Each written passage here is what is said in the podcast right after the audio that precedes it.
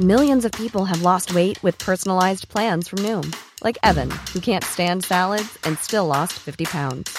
Salads, generally, for most people, are the easy button, right? For me, that wasn't an option.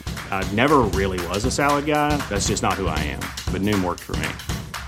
Get your personalized plan today at Noom.com. Real Noom user compensated to provide their story. In four weeks, the typical Noom user can expect to lose one to two pounds per week. Individual results may vary. Even when we're on a budget, we still deserve nice things. Quince is a place to scoop up stunning high end goods for 50 to 80% less than similar brands. They have buttery soft cashmere sweaters starting at $50, luxurious Italian leather bags, and so much more. Plus, Quince only works with factories that use safe, ethical, and responsible manufacturing. Get the high-end goods you'll love without the high price tag with Quince. Go to quince.com/style for free shipping and 365-day returns.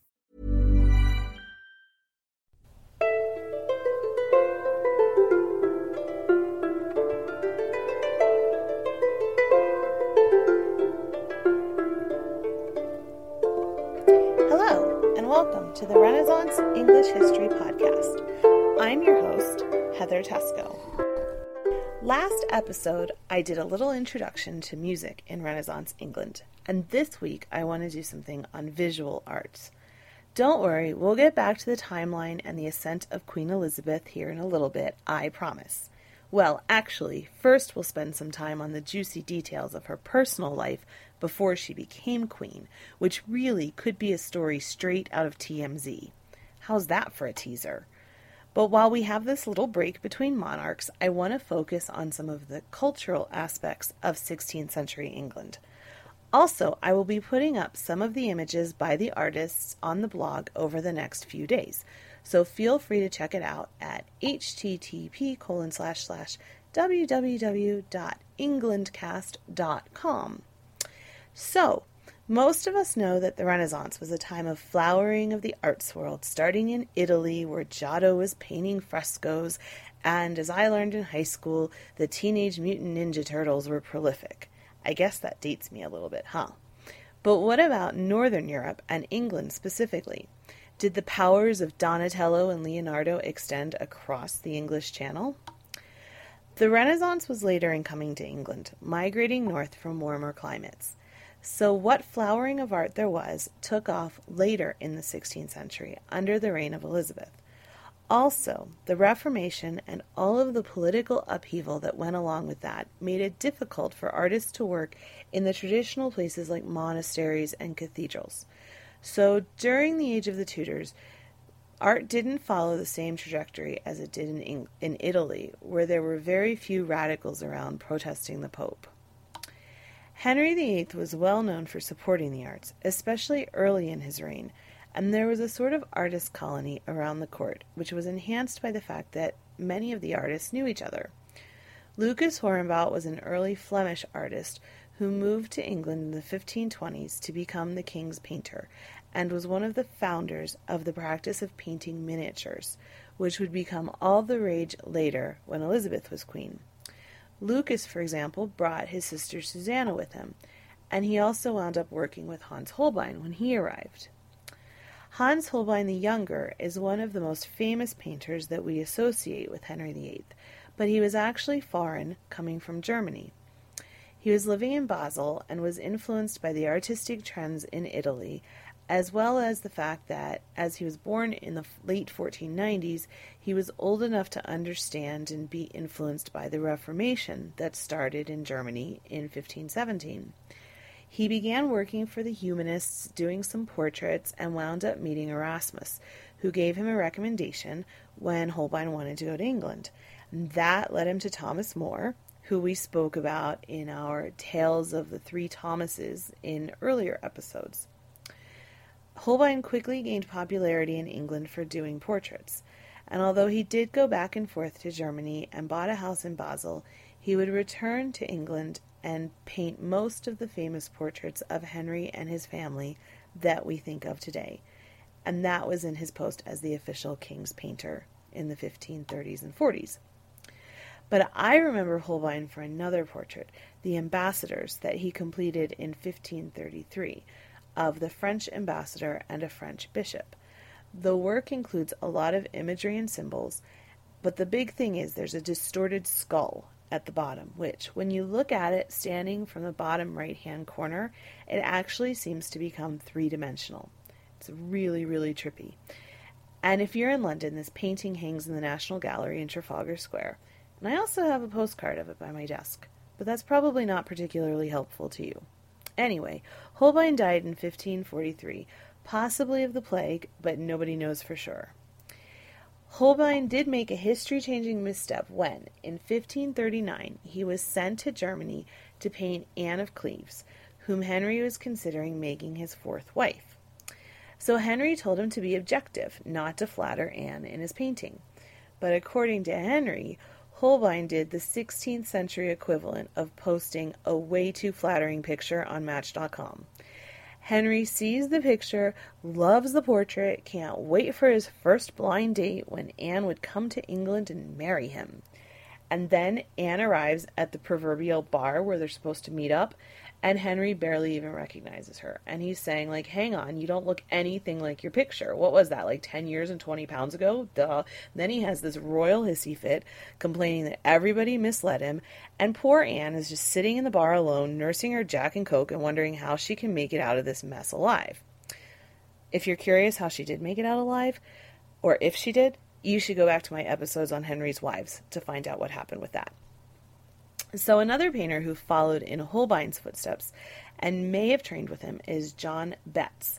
Very little is known about him, except that he worked on miniature portraits for the royal family, and his famous portrait of man in a black cap is very much in Holbein's style, and that suggested that the two artists may have worked together. So then we jump past the tumultuous years of Mary and Edward's reign and we see the arts flourish, particularly miniature portraits. Miniature portraits had long been given as intimate gifts between the wealthy who could afford them. And if you think about it, there weren't any, you know, ubiquitous cell phone cameras in the 16th century, so miniatures were an obvious kind of popular present to give to your husband or your wife or your mistress. And Queen Elizabeth actually had her own collection of miniatures kept locked in a cabinet in her bedroom, wrapped in paper and labeled, with one of them labeled My Lord's Picture, and that contained a portrait of the Earl of Leicester. And here I'm cleverly using foreshadowing to allude to the upcoming TMZ worthy episode of Elizabeth's personal life. Go me. Anyway, there's another artist, George Gower. He painted some full size epic portraits of Elizabeth, including a famous one with scenes from the defeat of the Spanish Armada behind her. He was Elizabeth's sergeant painter in 1581. He was responsible for much of the interior decorations at Hampton Court, and interestingly, he was also responsible for inspecting other artists' paintings of the Queen before they were released. And his paintings, um, George Gower's paintings, show Elizabeth in every over the top stereotype that she's ever been famous for crazy clothes that nearly drown her, and pale white skin for a start. The granddaddy of miniature portraits for nearly 45 years during Elizabeth's reign was Nicholas Hilliard, who's been called the Shakespeare of Elizabethan painting.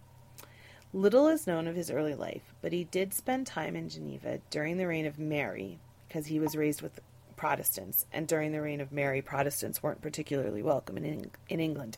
So he went to Geneva with his family, and um, he picked up French, and he trained as a jeweler, and he apprenticed himself to a goldsmith. He worked in France and England well into the reign of the Stuarts, but he always seemed to have money trouble. And in fact, at one point, he spent time in jail because he didn't have debts or he didn't have money to pay the debts that he had. And when his father in law died, he didn't trust his son in law, Hilliard, to take care of the daughter, Hilliard's wife. So he had his will administered by the union, the trade union kind of association of goldsmiths, um, because he didn't think that her husband would would take care of of what um, he had left her. So he wasn't very responsible with money. But he did continue to work as a goldsmith, and he often made the lockets that went around the miniatures that he painted as well. And he was in high favor with James I as well as with Elizabeth. And in 1617, he received from James I a special patent granting him the sole license for royal portraits in engraved form for the next 12 years. And the esteem of his contemporaries for Hilliard is testified to by John Donne, who, in a poem called The Storm from 1597, praises the work of the artist.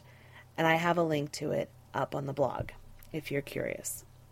He died in 1619 and was buried in St. Martin's in the Fields. And today, the largest collection of his work is in the Victoria and Albert Museum.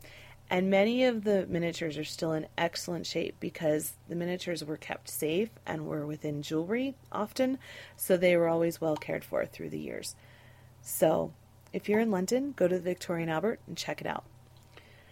So, another painter, Nathaniel Bacon, was born in 1585, and though he wasn't as prolific as many of the other artists, since it wasn't his full time job, he was actually a wealthy landowner and a member of the peerage. He is credited with several pioneering paintings, among them the first recorded painting of a British landscape, and his famous Cookmaid with still life of vegetables and fruit in the Tate Britain. So that's pretty exciting too. So that's it for this week, and thanks for listening. Check out the blog, like I said, for images from the artists that I've been talking about today, as well as interesting links to stories about art in Renaissance England. The address is http colon slash slash www.englandcast.com. You can also connect with me in this podcast on Facebook at facebook.com slash englandcast, and you can contact me and follow my ramblings on Twitter at Teysko and email me with show ideas or questions or anything else, really. Thank you for your continued support, and I will chat with you next time. Thanks.